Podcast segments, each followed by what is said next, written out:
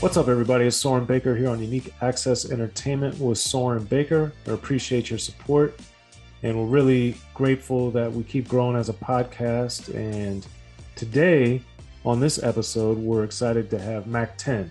Now, I've known Mack 10 since the 90s, since around the time that he came out and got big and popular. But since then, I've developed a great relationship with him, and I've talked to him dozens of times over the years, both for interviews and just chopping it up on the side. And learned a lot from Mack 10. He's got a lot of great experience and a lot of insight into how the game works and how it really works. So I was really glad to do that. And I hope that if you haven't already, by the time you listen to this episode, you're going to like our podcast, you're going to subscribe to it, you're going to rate it as high as possible on whatever platform you happen to be listening to, and then also help spread the word because we really want to get to the number one spot in the game. And the only way we're going to get there is by keep putting out interviews that you enjoy, but then also through your help. So if you could hit that like button, subscribe, share, and rate us as high as possible. And, you know, spread the word, tell a friend. And today, please enjoy my interview with Mack 10 on Unique Access Entertainment with Soren Baker. What's up, everybody? Soren Baker. As you guys have gotten to, to notice, I'm a big rap fan and um, just been loving the music and the culture ever since I was a little kid. And that's what we're here to talk about again today. We got uh, one of the West Coast and rap's premier artists, and uh, very glad to get him because uh, everybody's been telling me for a long time when I had my unique access channel that I should get him on there. And now, when I had the Soren Baker show here on the podcast, everybody said I needed to get him too. So, without further ado, we're bringing in the great Mack 10. What's up, homie? How you doing? Man, Mack, it's good to see you, man. It's good been to a see minute. you too, bro. Yeah, Yeah, always yeah. good. And now the thing is, Mack and I have known each other for more than 20 years now. I was thinking about that on a on the car ride over here. It's amazing since we're both still, you know, young, relatively speaking, that, you know, I've been knowing Mack since the 90s, writing about him, meeting him, hanging out, chopping it up, both professionally and just on the side. Um, so it's good to have Mack 10 in the building. So, you know, we're going to basically go through Mack, a lot of Mack's career, what he's got going on, and a lot of what he brought to the game. And, uh, Mack, one thing as I was thinking about a lot of your history and everything, what you became known for, I always thought it was interesting early on to take a hit.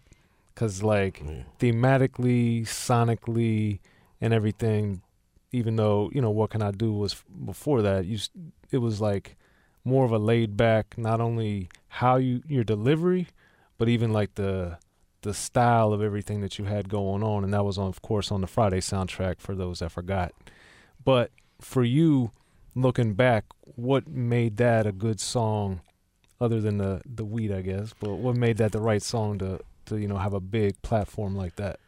It was just different, and it was just, it, it it was needed for the movie at the time. Like he was like, Mhm. I need a weed song. I need a song like this, you know. And um, it was actually a challenge because it was it was different, you know, from from from all my other records. But it was a fun record. It was something I wrote like really easy, you know what I'm saying. But it was um, I remember taking a hit really well. That was that was that was a cool song. No, it was it's really good and and the funny thing about it is, you know, right out the gate with your uh, self-titled album that, you know, Foe Life and everything else is on that it's so dramatically different at least Yeah. to me Yeah. that I was a little surprised taken back, but um also I think a lot of people don't know a lot about your history as a person kind of, mhm, so we want to get into a little bit of that too. And it was just striking thinking about take a hit. Um so with that being said, you coming up, getting in the game and everything, prior to you, Inglewood wasn't really known outside of LA, of course. Mm-hmm. So for you uh, coming up, what were your music memories of Inglewood as far as artists or what you saw around Inglewood compared to what you saw going on in the rest of the LA area? I mean, I don't have no music memories of of, of, of nobody before me in Inglewood. You know what I'm saying? It's Right. uh the early music memories I got from Inglewood is like um, you know, me and the homies rapping and doing swap meet tapes. We called them swap meet tapes back then. Now they mix Right. tapes or whatever. They were swap meet tapes. You know what I'm saying? So, you know, I I I, I remember that you know really well, Mm-hmm. and I remember like, you know, when I started to get some traction. You know what I'm saying? But but before I jumped off the building, homie, you know what I'm saying? I don't remember no uh nothing nothing nothing no no music from the woods. You feel me? Right. Really? And that was uh, striking because I'm from Maryland, and I remember I knew Englewood from New Jersey, Yeah. but they England, used the Jersey. E, Yeah, of yeah, course, yeah. instead of the I, Yeah. and that really uh, threw me off because when I was hearing you, I was like, wait a minute, I thought this dude's from the West Coast. Yeah. Yeah. Little did I know, of course he was. of course. But that being said, what um because your history is so long and detailed and we're going to get into a lot of that, what do you remember like first meeting Cube as far as why you guys worked together well, what he saw in you, what you saw in him and why it worked? It just worked. You know what I'm saying? Shorty uh, from the Lench Mob introduced us, Right. and you know I would just hang around. You know I would just be around. You know how it was in the '90s. You know them studio sessions was off the chain in the '90s. yeah, you there'd know? be like 90 people there. Yeah, exactly. and so, you know, a- a- a- after a while, you know, uh, you know, whatever's supposed to rise to the top, rise to the top eventually. You know what I'm saying? When you get a shot, you know. So, I just think Cube, you know, f- you know, felt how I was rapping. You know what I'm saying? He's he he, he used to always say that it sounded sincere. Hmm. Like you know what I'm saying, and it was uh you could tell that it was a lot of truth in a lot of it. You know what I'm saying? Uh, but uh, it just worked, bro. hmm You know what I'm saying? It was just one of them situations that just worked. Right. And then, speaking of jumping off the building with the Foe Life in the video for that, of course, uh, Mhm. that was on the biggest scale, I guess, your introduction to a lot of people after, you know, the bootlegs and B sides and then Mhm. Friday. But with that, where did that idea come from and, and why were you like, you know what, that's a good idea to put in my video?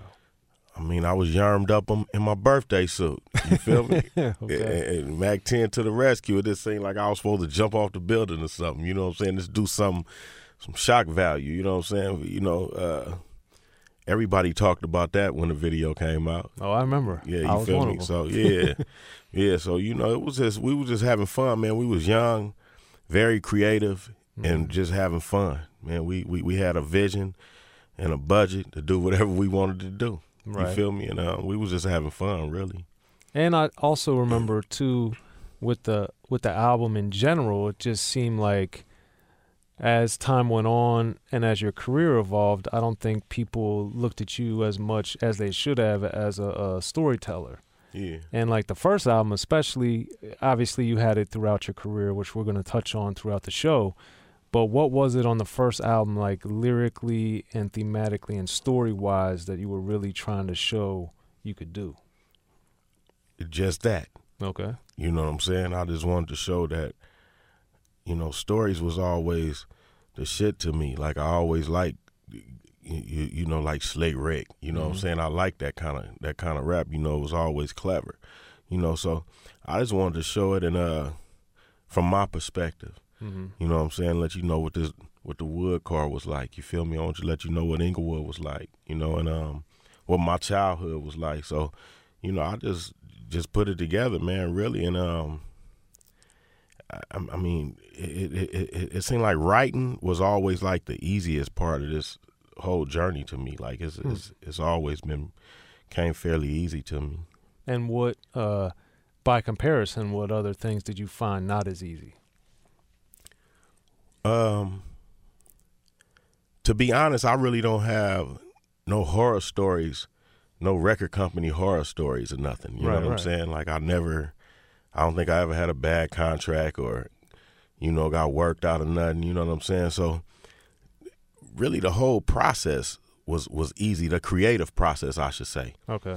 The business side was was took a little bit more studying and research and and you know really like uh, digging deep to to learn the business side. But as Mhm. far as the creative side, that was just natural, bro. I was just talking shit, you know. And you did a good job of it. Yeah, yeah. and that being said, on the business side, you were one of, uh, you know, coming out in 95, especially, Priority was more known for the labels it was affiliated with and then of course Cube being an artist uh, proper on priority. Yeah. So, what do you remember of aligning yourselves with them? Because obviously, for those that don't know or don't recall, they had obviously Easy E, NWA, and Cube kind of being the the main Mhm. people coming out and, and being huge for priority. But for you, since they didn't after Ruthless kind of fell apart after Cube and Dre leaving and stuff, what was it right for you to go to priority? Well, Cube signed me. You know what I'm saying? And uh, that was where he had the plug at. You feel me? Makes sense. But uh, you know, I- would have told that Inglewood story, wh- wh- whatever label I was put on. I'm glad I was I was put on priority right. because, like I said, I'm I'm fortunate enough to not have no horror stories from the record company or nothing like that. So, you know, I'm blessed to be able to say that. So I'm I'm I'm, I'm glad that's the way it went. And and this is something we've also talked about over the years, but what was it about you in particular do you think that enabled you to not have those horror stories? How did you approach the business of the music business differently? I, I just did everything that I was supposed to do. And so I just expected everybody else to do what they were supposed to do. Okay. And I expected us to, you know, follow certain guidelines. You know what I'm saying? If I do this, then this is what I get for doing this. You know? And and, and if you give me this, this is what I'm gonna give you if you give me this. You know what I'm saying? So, you know, we we we, we just conduct a square business, man. You know, Brian, I don't really know of nobody that Bryan Turner beat. You know, I don't, I don't I don't think nobody got no horror stories from Priority Records. You know what I'm saying? So, you know, like I said, it was a a, a a a good situation that I was put in. You know, and, I, and I'm glad that's the route I went. You know. Right. And then um, with the other thing, thinking back to it is, you know, just off the top of the album, uh, kind of like playing off the Boogie Down Productions a little bit, but that's Yeah. not that's not how the West Coast rocks. Yeah. And then of course, uh, West Side Slaughterhouse being on there. What was going on in your mind to where it was so important first out the gate to just kind of let that be known? Uh, I think I was just uh digging my heels in. You know what I'm saying? It's letting everybody know where I stand. It's West Coast or nothing. Right. You know what I'm saying with me. You know, so you know, especially then. You know, so so so I just think it was important to take a stand and like, you know, at that time that's that's just how I was expressing myself. I was just it wasn't really no no no disrespect to nobody else right. but I just needed to represent where I was from and let you know how, how I seen um, shit through my lens. You know what I'm saying? Mm-hmm. But it wasn't to disrespect nobody else, especially in the beginning. Right. It was just I was just telling it my way. Well, too, I think on the on the Mack 10 album, I just remember too the hunger it sounded in your voice, and even when we get to bow down, Yeah, it didn't seem that uh, I don't know if anger is the right word, Yeah. but it sounded like on the first album you were like angry when you were Yeah. rapping a lot of the time. yeah, yeah. Well, well, I always say when it come to West Side Connect, I mean, I I rapped in the tone that I had to rap in to make the song right. Hmm. You know what I'm saying? It was just me. So shit, Dub might have Dub might have expressed some frustration already in the verse, and Cube might have expressed some too, and I might have said, okay, shit, let me taper it off a little bit and let me express it like this, or you know, you're gonna get records like uh, cross them out and put a K. You know what I'm saying? Where everybody sound like they they tone is like that. You know what I'm saying? But uh. I mean, with anything, though, bro. Like by the time West Side Connect came in, you know, I was a made man by then. You know what I'm Right. saying? So like, every everything changes. You know, when millions of dollars you you you you you, you know come into play, is it, you start looking at shit different and feeling different. And anybody that say that you don't is lying. Right. And I think too it was interesting because at that point, you know, supergroups were very rare and they Mhm. still are. Yeah. But most people would have a group and then disband or Yeah, something. yeah, You know, like Dub obviously being in low profile, Yeah. Q being in CIA, NWA, Yeah. etc. But you guys came together later, um, which I always thought was interesting and it worked so well. And you guys obviously had the three personas a, as well. So with the creative side of for you, especially early in your career, how did you navigate being a solo artist, obviously with a lot of people, but then so early on getting into this huge group with guys that have been on for a long time. I mean, I was feeling myself as a youngster so much to I didn't even realize they had been on. Like I wasn't even looking at it like that. I was just okay. looking. Oh, you finna give me sixteen? Oh, okay, cool. Let me go on and do this. You know what I'm saying? But like, the group thing was always fun, bro. It was never no no pressure. You know, it was always like friendly competition. Right. And like I said, the creative side of, of, of the music business was always the easiest for me. Mm-hmm. So, Westside Connect was was uh, was was a lot easier than a solo record because on the Connect, all the most I had to write was 16 bars. Right. You feel me? So so because it was three of us, you know, on the solo record, you know, you you you you know you got to write the whole thing. You mm-hmm. know, so it was, but but like I said, it was fairly easy. But the Connect was was not only was it easy, it was always a lot of fun. We've been talking about Mack 10's career for those that are familiar, be sure as I'm going through all these songs and these albums, man, to make sure to go back and listen to them, buy them, download them, stream them, because you'll be doing yourself a favor. And I think a lot of times it's important to remember rap's history and what got us to where we are today. And Mack 10 has done a lot. And I think that when you really look at his contributions to the game, you'll be very impressed and maybe even surprised because it's a lot more than you probably realize. That being said, Mack, um, back to Bow Down, looking back at the importance of solidifying the West Coast in the 1995 1996 time that you were doing it, why why do you think that that was so important? And as you look back on it what made it so important? Well it was it was it was necessary at the time mm-hmm. you know uh, the west side connect worked so well because we was being sincere like for real. That's really the way we felt. Right. You know because like uh, we'd be at the top of the charts you know what i'm saying and wouldn't have no radio play on the east coast or whatever you know what i'm saying? I mean but they more than made it up over the years. You know, after you know the Terrorist Threats album came, and you know I think we was probably number one on Hot 97 in New York. You know, with Gangsta Nation. But in the beginning, it, it, it was it was it was necessary, and we was just expressing ourselves. You know, that's hip hop. Well, I have a very personal story about all that because um, when I was writing for the Source and uh, based on a true story, Mack's second album was coming out.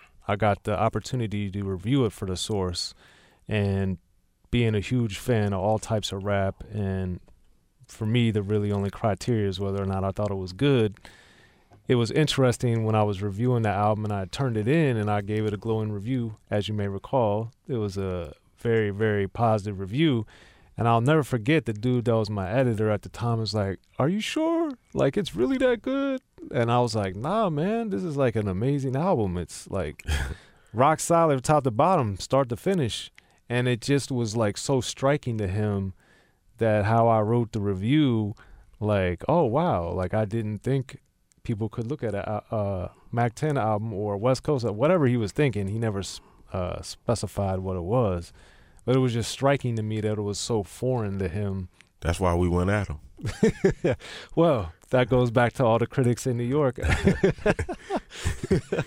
Because I remember, I remember, man, and you know some of these stories because I've told you guys over the years, but it was just crazy that, you know, West Coast and Southern and Midwest really had been so prominent, dominant, influential, but still was getting so, you know, not accepted and acknowledged. Yeah. And uh, that that just always was so weird to me. You know, that's, that's the way the ball bounced sometimes. Right. You know, we had an answer for it. Mm-hmm. You know, Bow Down came out double platinum independent. You know, we had an answer for it. So right. you know, I'm glad I'm glad it went like that. Yeah. You know, now when we look back, you know what I'm saying. But like I said, I I I've over the years I've met some real solid dudes from the East Coast, from mm-hmm. New York, and, and and you know, around you know, and um, I feel like they more than made it up on the second album. And, you know, definitely you've, which we'll be getting to too later in the episode. I mean, you worked extensively with a lot of them, uh, mm-hmm. uh, Fat Joe among them, of course. But yeah. um, back to the, uh, based on a true story, you know, right off of the Bow Down, I just always thought the Mack 10, Mack 10 playing off the Roxanne, Roxanne was hilarious in the sense that I was always of the belief from at this point getting to know artists and getting to know things a little better that there was never the animosity that the media made it out to be because here you are doing a UTFO song. Yeah, it wasn't never UTFO was the shit. They was knocking. Of course. You know what I'm saying? I mean, but uh it wasn't never about those kind of people. It was about the critics and, mm-hmm. and you know, program directors and stuff like that. You know, it wasn't never right. really nothing only people we went at at West Side Connection was whoever went at us personally. Right. You know what I'm saying? But but we didn't put the record together like aiming at artists like you know Roxanne Roxanne was the shit you mm-hmm. know what I'm saying I mean UTFO was the shit period right you know so I didn't never um discriminate like that mm-hmm. you know I would give credit where credit is due right but I had a problem with who didn't think we was fresh you know who didn't think that we was uh deserving of spins or whatever because SoundScan didn't say that Right. Told a very different story. Yeah. A very you know different story. We sold a lot of records. Yeah. And I think well based on a true story also, uh, back to the difference, I thought, you know, of course there's a lot of very hard elements on there, but even like the Inglewood swinging, yeah. shout out to Bobcat on that one. But I really um, thought that was another song that uh, that's the Hollywood swinging, of course, the mm. sample on that with Kool and the Gang. But I really liked that too because it was again this you paying homage to classic material just yeah. as you had done with UTFO. So for you, um, at this point in the game, why were you thinking like, oh man, if I use these type of songs in this this celebratory way, that it's it's gonna really connect with people? Well, I was just expressing myself. Mm-hmm. You know what I'm saying? I didn't ever look at it like that. Like, man, I think they'll like if I use this this beat right here or whatever. Like I just I was just doing me, Soren. Like I, I was just expressing myself and you know, a lot of my records really just came from just ideas. Mm-hmm. And then, you know what I'm saying? I might have heard Hollywood swinging, you know what I'm saying, and, and, and sung and it said Inglewood swinging, you know what I'm saying? And said, oh, oh, that's one right there. Somebody make this beat for me. Right. You know what I'm saying? I need this right here. You know what I'm saying? I need to, you know, so that's how I, that's how I, a lot of it really came together. It was just honestly, man, it was just you know what I'm saying. I was just being creative, right? But it worked. Yeah, and then of course, uh, backyard boogie's on there as well, mm-hmm. which is I would say your biggest solo song. I would say so. Yeah, and that one um, I thought was another great record, uh, and I also thought it was interesting because the the boogie thing, of course, gangsters dan- gangsters don't dance, we boogie is mm-hmm. like such a big deal, and then of course all the sets got their different dances and stuff. Yeah. So why why on the dance side is um things always so interesting with like hardcore gangster rap artists from the West Coast? I mean, because I just said it when I was young. You know what I'm saying? Gangsters don't dance, we boogie, man. Mm-hmm. You know what I'm saying? It sounds so much doper, you know, gangster boogie. You feel me? It don't mm-hmm. what you gonna say, the gangster dance? You know what I'm saying? It don't it don't it don't it don't even roll out right. You know what I'm saying? So I mean, shit, man. And um, Gangsters Don't Dance We Boogie was actually something that me and the homies made up in my neighborhood, like when we was doing swap meet tapes, like mm-hmm. way before West Side Connect was even thought of. We was saying that shit. You know what I'm saying? Mm-hmm. And so I just just just start saying it to the world, you know. But that was some shit that was uh that we was saying already, right? You know. Mm. Okay, and then with the success, now you've had two gold albums and Bow Down with West Side Connections gone platinum plus. Mm-hmm.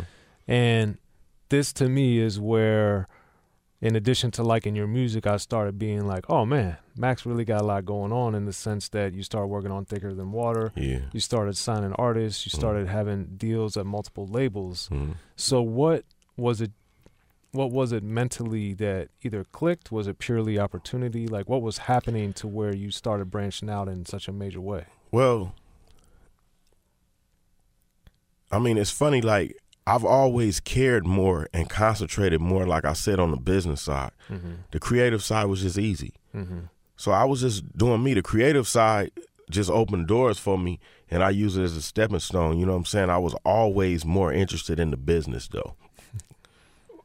always, like Yeah. ask anybody that know me, like oh, I know. always. You know what I'm saying? So I just use the artist as the uh, vehicle as just a, you know, a, a, a way for me to get from point A to point B. You know what I'm saying? So so I was trying to grow as an executive, and so I started making executive moves. You know what I'm saying? I started doing movies and signing artists, and you know, to this label, that label. You know, and I had deals everywhere. So you know. Hey man, I, I just tried to boss up and become a boss.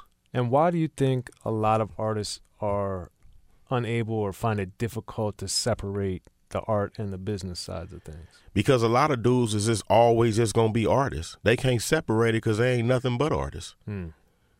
Shit, you can't separate it if all you are is an artist. You know what I'm saying? So, like I said, man, I was always looking for somebody that was doper than me, Hmm. or that I felt like could sell more records than me. Mm-hmm. You know what I'm saying? Uh, if, if, if you know that was always the goal. You know, and a lot of guys don't really want nobody to be bigger than them. You know, if if I could have had a couple artists that was big as Mack Ten, you know, I would have been. You know what I'm saying? Like like like I was satisfied. Right, right. Yeah. Yeah, and then with the film Thicker Than Water, which I think is one of the best, uh, I guess you want to say, rapper-made movies uh, of all time, I guess. But that, yeah. what did you learn about yourself in that process of making that film from creation to actually seeing it come out? um I learned that um the process of making a movie was a lot different than making videos. Yeah, much longer and more difficult. Much longer, more difficult. Mm. And that was the first time I ever really got a chance to bond for real, for real, with like some New York dudes. You know what I'm saying? Fat Joe. Yeah, Joe had his whole crew out here though. Oh, I remember. I The whole the terror set. squad was out here. I It wasn't just Joe out here. Now. Joe was out here deep, man. He had he had all the whole Bronx was out here, man. You know what I'm saying? So like, I, hey, but we hung out. I'm talking about we hung out for real and kicked it and, and became like a real family. And that's still my brother to this day. Yeah, I remember. Um, the funny thing was is that when I was uh, when I had gone to the set a couple times and I told people where it was, they were like, "You went there by yourself during Oh, the yeah, that's day?" tight. Yeah, that's tight. Yeah. I was like, "Yeah, I'm I'm going to the Yeah. movie." They were like, "Soren, man, you shouldn't be going down there." What was it in the, like the 40s? I think. and we was we we was everywhere. You know what I'm saying? we was everywhere for real, and um, in the hoods for real. Oh, I know. You know, shooting that movie, and Joe and them hung man. They, they- you know what I'm saying? They they, hey man, them dudes is stand up. Mhm. You know what I'm saying? Like that's them. Them is my brothers, man. For real, the Terror Squad is my guys. Yeah, and you know, I thought it had a good story, had good acting and stuff, and then of course you had the Cube had a little cameo in Mhm. there, and Eight, and everybody else that was you know part of the Who Bang movement. Yeah. And what was it about Fat Joe that you think made you guys work so well together? Um, he was just the kind of guy that I was. Mm. but he was just from New York. You know what I'm saying? It was like we was like the same kind of dudes. You know, he stood for what he stood for. You know, and I stood for what I stood for. You know what I'm saying? But he was just from New York, Mhm. but we had a lot in common. You know what I'm saying? And and and it, and it really worked out. Like a lot of people don't know. Um, Thicker than water really at first was gonna be me and Snoop. Mm. You know what I'm saying? hmm You probably knew that. Though. I knew that, but I'll Yeah. tell the story though. Yeah. please. yeah, I mean, it just didn't work out right. You know, Snoop was going to No Limit and, and you know all that kind of stuff. So like, I I guess the timing just didn't didn't didn't work out right. You know, but um, you know, at the end of the day, you know, uh, me and Craig made a classic. hmm You feel me? I'm I'm I'm, I'm you know um, it worked. Well, speaking of No Limit, I think it's important, and, and I meant to set the table with this, being Mhm. in on About It. Um, obviously, Master P's film, which really kicked off the wave of the direct-to-video movie, not only in rap, but I think really in all of Hollywood, Mhm. that people realized probably for the first time in that era, like, wait a minute, we could make a movie, put it out straight to video at that time, Sell it like a record. sell it like a record. Yeah. Um, whether it was a major studio like a Paramount or a Sony or a Columbia, and still flip the money in ways that they probably didn't realize they could. Yeah. And Master P revolutionized that. And you, you know, being as part of that film, like, how did watching and being there with I'm About It impact you as far as creating and executing Thicker Than Water? I mean, it it, it, it, it, didn't have nothing to do with my creativity, mm-hmm. you know, or, or creating Thicker Than Water, but um it just let me know that everybody was down. You know what I'm saying? The record company was down. Right. You know, if this is what I wanted to do, oh, I see how people okay, you know, so now we got another outlet, you know what I'm saying? And I was all about using all the arteries, you know what I'm saying? I was all about using all the outlets that we could possibly use, you know, to to you know, all the different revenue streams and you know, um, the straight to video movies became another uh, revenue stream for me, you know. Mm-hmm. So, hey man, you know, uh, if if if if if if if you show me, if you give me a lane, you know, I I'm gonna take it. Mack, I think it's important for people to understand some of the different revenue streams that are involved in the entertainment world, whether they're actually trying to get in the game or there are people like us that are established that may not understand a lot of the different ways that you can get paid. So for you, what are like some of the surprising ways that you learned you could get paid or you didn't understand in music or life both well um I've done good in music but I but I've done well in real estate as well you know what I'm saying um I got a a, a, a company called Sound Live Music Group, you know, and I do concerts, you know, so right. I've done well with that. But that's still the music business, you know what I'm saying? But as a youngster, I wish I thought how I think now when mm-hmm. it come to, to, to doing concerts. If if I knew what I knew now, I mean, I would have booked myself a, a million times, you know, right. when, when when we had platinum records, you know what I'm saying? So, but you live and you learn, and, and, and like me getting into the concert uh, side of this business was kind of like a natural transition, you know, mm-hmm. from just my past, you know, as a as an artist, you know, as a label owner, you know, just everything I've learned over the 25 year career I had, you know, to where, um, you know, I was able to use all that, all the things that I learned over the years. I was able to put it all together, mm-hmm. you know, and um, I've done well in this space because of that. You know, I, I in, in six, seven, eight years, you know, I passed people that have been doing this thirty years. You know what I'm saying? So, you know, I I, I figured it out a little bit. Yes, and also with real estate, um, you know, obviously the LA market is very expensive, but mm. for people listening around the world, what are some of the ways that you started getting into real estate that someone that maybe is not making tons and tons of money could could learn and apply to what's going on with them? Well, the real estate game was introduced to me um, just by like I would like get houses and, and, and, and do them over and like fix them up, you know, renovate them. Mm-hmm. And then every time I would finish one, it seemed like somebody would like try to buy it. Hmm. You know what I'm saying? They'd be like, "Hey, you want to sell it?" You know what I'm saying? I'm like, nah. Like I, I, I well, didn't, I didn't, I didn't, people... I didn't, I didn't, I didn't do it to to sell it. Like, you know, maybe my real estate agent knew somebody else that had a client or something like, hey, I got a client that just finished a house over here. He might sell it. You know what I'm saying? I'm like, nah, you know, but then they would always offer me enough money to where I'm like, okay. Right. Like I, I didn't, I wasn't thinking about selling it, but okay, you know. Mm-hmm. And so then I just turned that into a business. That felt good.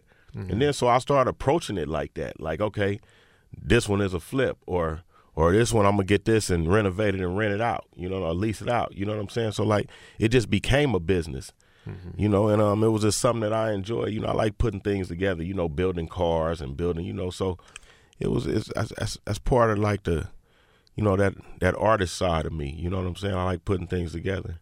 That could be the recipe. Yeah. The next album. Yeah. Yeah, and that one, um, you know, I thought was interesting for a, a number of different reasons mainly because of coming off of you know West Side Connection and then the and then the movie going on at around the same time, uh, the production of the movie I should say, Thicker Than Water. You had the Fat Joes, you had the Foxy Browns and the Old Dirty Bastards, and you had a mm-hmm. lot of mm-hmm. the the East Coast artists on there, even Jermaine Dupri from New York, even though he was based in Atlanta. And that one I really liked the you know, your music I think has always been even when you've been more laid back uh, delivery style, it's always been very aggressive and very confident, but I thought the recipe because of some of the posse cuts and the CJ Mack records and those type of things, it had more of that like confrontational attitude that maybe was more on the Mack 10 album and not as much on um, uh, based on a true story. Yeah. Do you, do you think that's right or accurate? Um, I never really looked at it like that. You know what I'm saying? But like okay. when, when when when when you look at a movie or listen to an album or whatever, you know, like it's all personal opinion, like about stuff. You know, that's that's what you got from it. Right. You know, I never really looked at it like that, but if you say it like that, I could I, I could see where you where, where, you could say like is is more similar to that mm-hmm. than than the mack 10 record. Right. mack 10 record was raw, dog. You know what I'm saying? Like like like like some of them raps, man, I had since I was probably 16 years old or something. You know what I'm saying? And it, it, when when when when you do your first album, you get a chance to put all that all that stuff that you thought of as a kid and all that's on that first album. They say it's your whole life yeah, on yeah, the first album. Yeah, that's like all that. You know what I'm saying? On them things and all man, them records was years old, man. They was old by the mm-hmm. time I put them out. Like I had wrote that I probably was 17 or something, man. You know what okay. I'm saying? But uh you you you you on your first record, that's how I go though. Right. It's your whole life story. And then how did you notice by the time you get to the recipe that you're what you looked for in beats? How it evolved, how did it stayed the same, like what was going on? Music was just always a feeling to me. I just did it however I felt it. Okay. You know, a couple of beats I picked, nobody else probably wouldn't have picked. Um, Backyard Boogie, Bobcat had that beat damn near hundred percent done when I bought it, and everybody had heard that beat. Mm-hmm. No, I remember you told me. Yeah, I yeah, think that's a good story because I had to have it. Because I remember, yeah. I remember you said he was playing it or something. You're like, "Hey, I need that. Yeah, I need that. Yeah." So why took him out in the back and wrote him a check? You yeah. know what I'm saying? Let me just get this one off the market right now. I need this. yeah. And with Bobcat, you know, he's uh I think a very underrated and underappreciated guy, having done you know early stuff with LL Cool J, and then of course working with Cube and yourself and yeah. Tupac, among many others. What um, what do you think it is about Bobcat as a producer that's so distinctive or so interesting? Bob is a real DJ, man. Mm-hmm. When when you rap on his beats or when he producing a record for you, everything about him is like a DJ, like it's a real DJ. Bob gonna get the party cracking. You feel me? So he was an older homie too. So so so you know, um, I was somebody that that that I grew up, you know, looking at and paying attention to. You know what I'm saying? So when I got a chance to work with him, it was a real honor, and um, you know, Bob did like my biggest record. I think you know what I'm saying. No, he did. Yeah. No, I think it's uh, it's very interesting because he's worked with such a wide range of artists, but then also you know, with Backyard Boogie, with Bigger and Deffer, with LL Cool J, Death Certificate with Q. I mean, he's just um, Tupac's second album. Mm. he's just done so many huge uh, records that, you know, are just amazing with such a wide range of artists mm. from different backgrounds, different styles, different sounds. That oh, yeah. I think you know, it's just always amazed me. Yeah, Bob, Bob, Bob always been. Uh, he a real music guy. He a real he, he a real hip hop dude. You know what I'm saying? A real DJ for real, like a real one.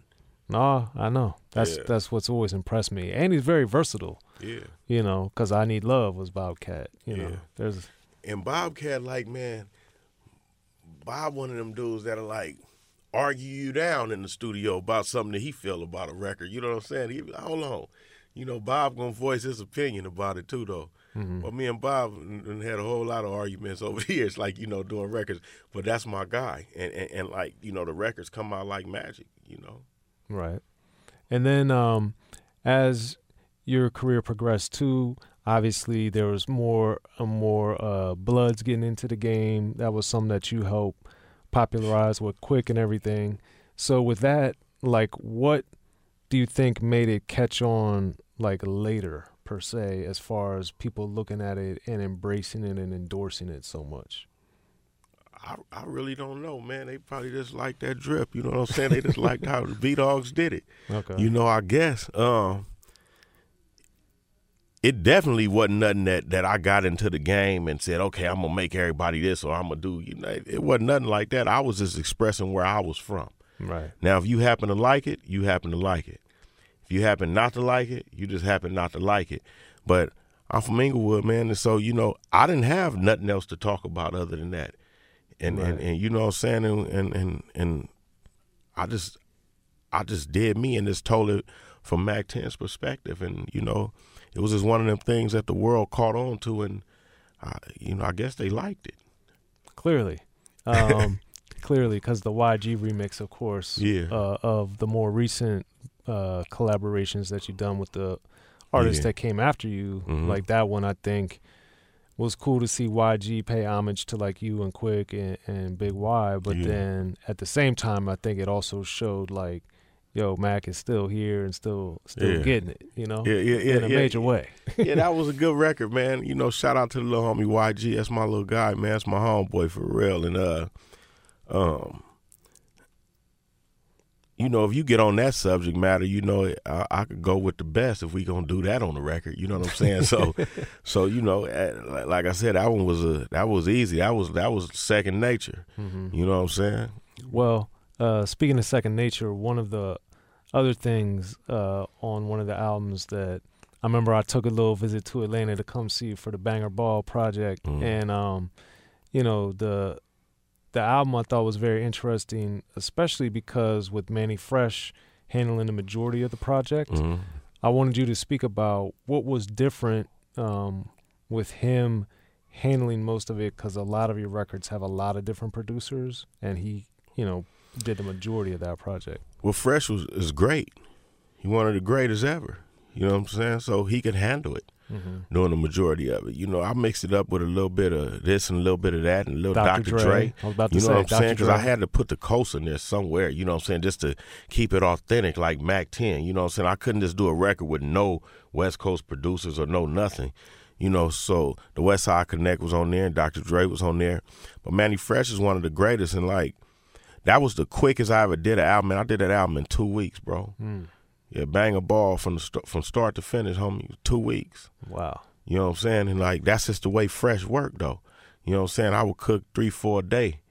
you know, because that's just the way he he he he he. That's the way he spit them out, and Right. you know, I had to learn how to do that. You know, I wanted to work in their element. I went out there and worked with them, and you you know, with cash money, and did it how they how they did it, and you know, the whole record got done in two weeks. hmm And I also thought, um, which is gonna make me have to go back because there's so much that we've been talking about. But the thing that I also liked was that you guys, as West Side Connection, had been making records for several years. But I also thought that Connected for Life is one of my actual favorite songs of your guys. Yeah, it's a good Um, record. That that record is so phenomenal, and I think part of it is because of Mannie Fresh, because he brought such a different sonic element to it. When Fresh was doing that record, he told me it was gonna be the shit. He said it gotta be the shit. He was like, "This, oh, this is my first West Side Connect record.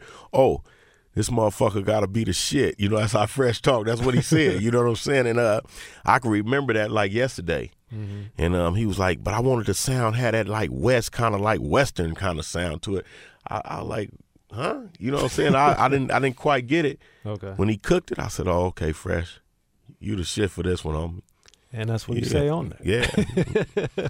Mannie Fresh, one of the greatest. Yeah, and that one also it just um sonically because it was so different, it Mhm. just really threw me off. But then like I really love the attitude and the interplay that you guys had on there and I think it I think it really brought something different out of you guys. Yeah, it worked. Yeah. It really worked. But no, that song and the video was great, of course. Yeah, it's a good video. and then uh Butch Cassidy um so what how did Butch Cassidy get into the mix with that song? Was that Mannie Fresh? Was that one of you guys? Was that you?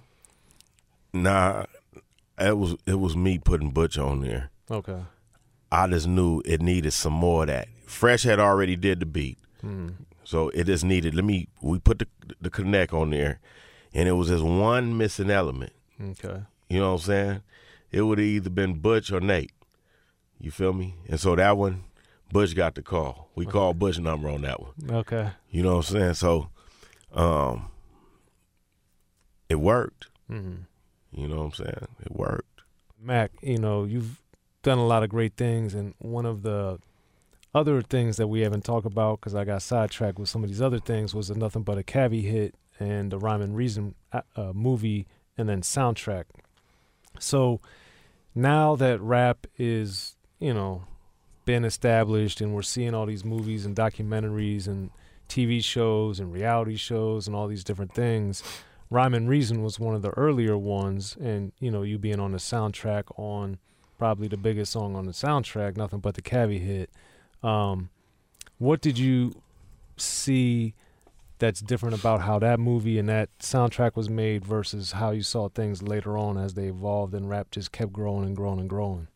Well, mm, like you said, rhyme and reason was was early, Mm. and so everything just got bigger. You know what I'm saying? It, it just got broader. You know, the movies, the hip hop movies, and all that just got bigger and bigger and bigger. You know, Right. rappers became real movie stars. You know what I'm saying? But Rhyme and Reason was a was a was a was a good one. That was like a a, a, hell of a documentary, huh? hmm Yeah, you know what I'm saying? So I remember shooting that like like I remember that like yesterday for real. And like a lot of stuff that was that long ago you really can't remember, but like Rhyme and Reason was was the whole experience of it was cool. Yeah. You know, shooting it and and recording the record. And then at that time, you know, in the late '90s, Priority, because of the success of Easy E, Ruthless, N.W.A., Cube, yourself, West Side Connection, had brought in, you know, the Ruckuses of the world, the Duck Downs, and Ras Kass, and all these different artists that were prominent, Brother Lynch Hung, etc. So, as you saw Priority grow and develop, and then with No Limit, of course, um, what were you seeing?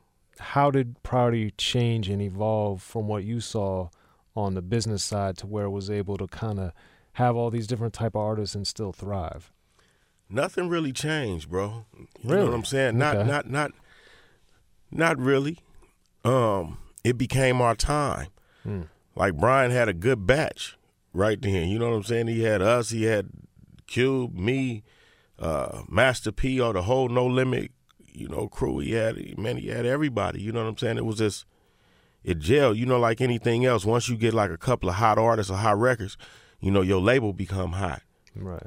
You know what I'm saying? And, and and artists start flocking, artists and managers and agents, everybody, you know, they they they they they you know what I'm saying? They circling your building now. You know what I'm saying? And so that's how it went, really, you know, but um it was always a great environment for making records. It, it, I feel bad some of these young guys will never get a chance to experience like a real record label like Priority where you could go up there and it was a one-stop shop. hmm You know what I'm saying? They was a distributor. They was everything. Well, actually, it's funny you say that because in my book that just came out, The History of Gangster Rap, I talk about the benefit that Priority had being a distributor and being a record label and working with the different labels that, you know, Dave Weiner, of course, was the one who signed Master P and No Mhm. Limit and got that all going.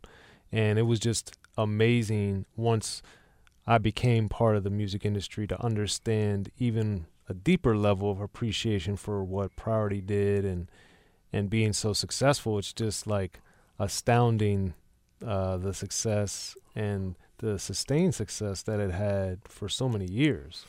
Oh yeah, and, and it was unorthodox. Like you know what I'm saying? It was a little different from everywhere else. Right. You know, um, it was a good feeling to know that we could sell a half a million or a million records and get paid and get money like dudes that sold four or five million records. Right. You know what I'm saying? So, hey, priority was a was a good situation, bro. Well, you should. Speaking of that, I always remember too uh, when it was at the CNN building on Sunset, Yeah. going in there and it was like a bank vault. Speaking of money, Yeah. so like what was uh for me it was just crazy going in there because literally people if if you never saw it and never get to see a picture of it when you had to go in it literally looked like a um a bank vault um Like you got to get buzzed in, to all that, all that, all the doors look metal on the outside, all that. Yeah, yeah. yeah so that was wild and that was like actually the first time i came to la was for bow down to Mm. interview you guys and um i remember it was so funny because i remember when i asked you guys about um Pete Rock producing the bitch in you, and you guys were like, "Well, he didn't do the rap, so we ain't got a problem with Pete Rock." I was always like, Yeah. "Well, wait, that's part of the song." yeah, yeah. We, if you said something out of line, we was coming for you. right. You know, Pete Rock, he didn't say nothing out of line. Pete Rock, he, he made the music. Fair enough. Yeah, And then, um, so now, Mack, of course, you've uh, worked with a lot of artists and, and obviously the YG, of course, and now um, I understand that you're working on some new stuff. Is that yeah. true? My new album, The Red Print, Okay, we'll break it down. What's going on with the red print? just what it sound like. Mm-hmm. the red print. You know what I'm saying? It's uh I'm just having fun though, you know what I'm saying? Like it's a I have a different approach to doing this record. This this record I don't need to do a record. I'm you know, I don't have to like turn my record in at a certain time or nothing like that. It's just I'm just having fun. Mm-hmm. And I call it the red print because I just want to do it like through Mack 10's lens again. You know what I'm saying? Just since I'm having fun, I want to make the kind of records that I miss. Mm. You know what I'm saying? You, you, you, you, you don't really hear those kind of records that we made then, you know, now. Right. So I'm going to give you a couple of those because, you know, obviously we was pretty good at those. Mhm. You know what I'm saying? But uh, I, I, um, really, it's just, it's, it's just, I'm just doing me. And that's why I named it the Red Print is, you know, I'm, I'm, I'm doing it how I know how to do it. You know what I'm saying? So anybody that ever liked Mack 10 is going to be very pleased with this project because you know how sometimes you get a dude's record and be like, man, I wish he was like the old this and that, or I wish he would have right. did this like this, like he, all of that, all of that. What you looking for? That's on the red print. Okay. And then For sure. obviously that that title is uh for those that know. But that being said, um and uh, being a prominent gangster rapper yourself and dealing with gangster rap, et cetera, et cetera, why do you think it is why was Southern California, Los Angeles area gangster rap, gang members, all this other stuff, why was that so interesting to people, do you think? And why is it still so interesting? Shit, we was off the chain. Like I mean, that was that's unbelievable. If you never experienced that, Mm-hmm. and then you know in the '90s we got a chance to put it on the screen and through and on records, you know, and introduce it to the world. It's damn show action. You know what I'm saying? I mean, it was a lot of action involved. You know, so that made it interesting to everybody. I mean, you know, the way we walk, the way we talk, the way we wear our clothes, you know, what we represent. You know, it's it's it's a little different. You could tell a dude from L.A. wherever he at in the world, he say a few words or you could see the way he might stand or something. You know what I'm saying? You just you know he from L.A. You know what I'm saying? So, hey man, I, you know, we we was just interesting to everybody. You know, Mhm. it, it worked. Yeah, and it it definitely it definitely did, and that that was a testament to the longevity of your career, the success of you know all your solo projects, but then of course West Side Connection and your success in all your other various endeavors over the years. And um, what's uh you know in general, what's a collaboration that we haven't talked about that that was special to you for some reason? Uh, collaboration. Um, hmm. I don't know. I mean, I collab with Cube and Dub, Mm-hmm. and that was always just special because it was like a hell of a relay team. Like we was just handing the baton off to each other. You know what I'm saying? Right. So that was always special. You know, I probably had more fun collabing with with with, with my people than than than anything than anybody outside. You know. Right. Okay. Well, there it is, y'all. It's uh, Mack 10 here on the Soren Baker Show. So, Mack, tell everybody how they can find you on social media. You know, I really don't uh get down like that. Really, really. I but know. everybody been telling me to like cut it on, cut it on. I mean, you know, I'm, I, I said all right for this album. I'm gonna cut it on. You know what I'm saying? It's gonna be uh um at Westside Mack 10. Okay. Yeah, that's the Instagram. Yes, and make sure you follow us. Uh, follow me, Soren Baker at Soren Baker, S O R E N B A K E R, and Unique Access, E N T. We appreciate you guys listening in. Mack 10, thank you for coming through, sir. All good, homie. Yes, yes. Much love. Soren Baker Show. We're out. All right. Well, thanks for tuning in to Unique Access with Soren Baker. I appreciate your guys' support. Please subscribe wherever you listen to your podcasts and however you guys checked out this episode of Unique Access with Soren Baker. Also, if you haven't already, please pick up the copies of my two most recent books, The History of Gangster Rap and The Gucci Mane Guide to Greatness with Gucci Mane. You can find both of those books on Amazon, at Barnes & Noble, at the independent bookstore near you, and of course, you could also check them out at your library. And if any of those places don't have them, please request them. And most importantly, thank you so much for listening to Unique Access with Soren Baker, however you listen to us. And please subscribe so we get into your feed. Hit us with that like and hit us with the five stars, 10 stars, 100 stars, whatever's the highest they got on this platform. But we appreciate your guys' support and look forward to you checking us out on the next episode. Want your business to have the best opportunity for success? Take a tip from tech industry leader Intel when you move or expand in Ohio. The new Silicon Heartland is the place forward thinking business leaders find ample talent, a highly ranked business climate, convenient central location, plus an especially low risk environment for site selection. Where else can you have all the room you need to grow while rubbing elbows with the giants in your industry? Visit successinohio.com today. It's NFL draft season, and that means it's time to start thinking about fantasy football. FantasyPoints.com features industry leading experts and prognosticators using proprietary hand charted data to help you score more fantasy points. FantasyPoints.com is the place to go for whatever kind of fantasy football you play. Whether you play fantasy football, daily fantasy sports, or do a little bit of everything, Fantasy Points has the meticulously researched content to guide you to victory. And why wait for the fall? Fantasy Points also covers the new spring football league, the UFL. Join the guru, John Hansen, Scott Barrett, Joe Dolan, and other massive names in the fantasy football universe with an exclusive offer. Use code Pantheon for 15% off any fantasy points package, including the all in package, with access to every article, tool, and data nugget that Fantasy Points has to offer. That's fantasypoints.com and code Pantheon for 15% off at Fantasy Points. Fantasypoints.com, code Pantheon. Score more fantasy points.